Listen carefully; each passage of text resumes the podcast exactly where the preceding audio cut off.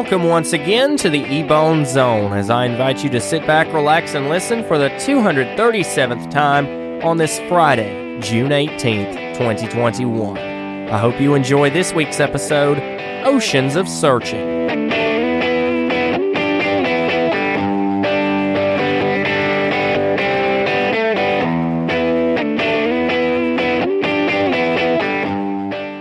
I think it's safe to say that we've all watched or at least heard of Disney movies, right? There are several classics Beauty and the Beast, Cinderella, Ratatouille, Up. The list is endless. It goes on and on. But this week, things take sort of a darker turn as we discuss Finding Nemo. Now, just you wait a second. Have you ever even seen that movie? It's not dark at all. Yeah, I know, it's sad in some parts, but Come on, it's a kid's movie. It's not Sweeney Todd. Now, just hang on a second. You might be surprised. I was searching around for a topic earlier this week and I found a theory that piqued my interest.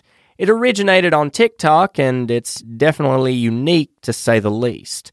In this episode, we'll cover what happens and why it matters. So here's how it goes. You know that in the beginning of Finding Nemo, there's a barracuda attack, and it kills Marlin's wife and lays claim to all of their eggs, except one, and that one is Nemo. This theory has gotten just under 19 million views on the site, so you never know. It seems like this one might be worth its salt. Let's dive in further, shall we? As this theory goes, we all know that Marlin is grieving over the death of his wife and other kids throughout the movie. That's an explicit fact. But they take it up a notch by saying that Nemo isn't real and is a figment of Marlin's imagination, a way to help him cope with the trauma of the loss of his family. Even going as far to point out that Nemo in Latin means no one. It goes further to say that Dory is such a good friend to Marlin because she can't remember that Nemo isn't real due to her short term memory loss. This, as you can expect, didn't really go over well with a lot of people on the platform, with some saying they should have just scrolled and others refusing to accept it because other fish and humans see and interact with Nemo in the movie. Well, I can see their point there, but this is a pretty stacked debate that we will need to discuss further later in this episode. There's a lot more. We haven't even scratched the surface yet. Just hang on. This week, I want to continue a tradition that's very close to my heart. I try and offer a good Christian podcast, so I thought I would begin sharing a new Bible verse each week. This week, I would like to share a verse from the book of Acts. Acts chapter 21, verse 19 says, After greeting them, Paul gave a detailed account of the things God had accomplished among the Gentiles through his ministry.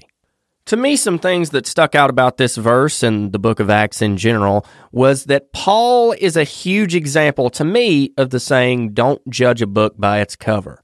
One day he killed Christians and persecuted those who loved Jesus, and he did that for many years. He thought it was righteous, but God knew that Paul had more potential than what he was giving.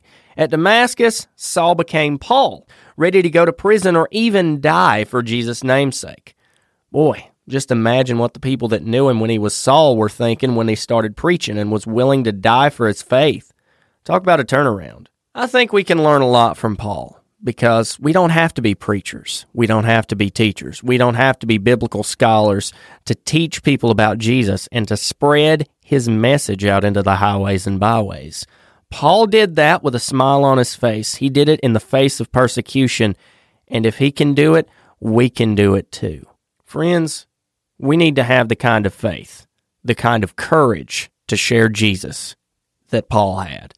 We need to know that God is bigger and that he's still in the life changing business.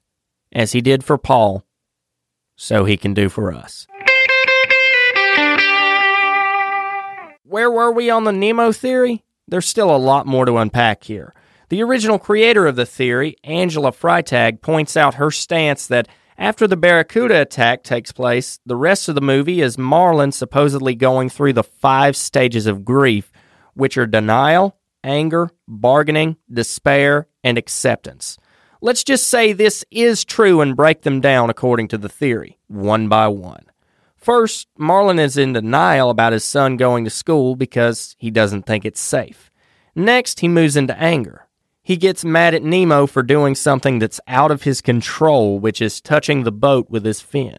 Next, he finds himself bargaining by dealing with Dory's forgetfulness to try and find his son. And then he goes into despair. Marlin watches Nemo get flushed down the drain, and finally, he accepts it and lets Nemo live his life and do what he wants.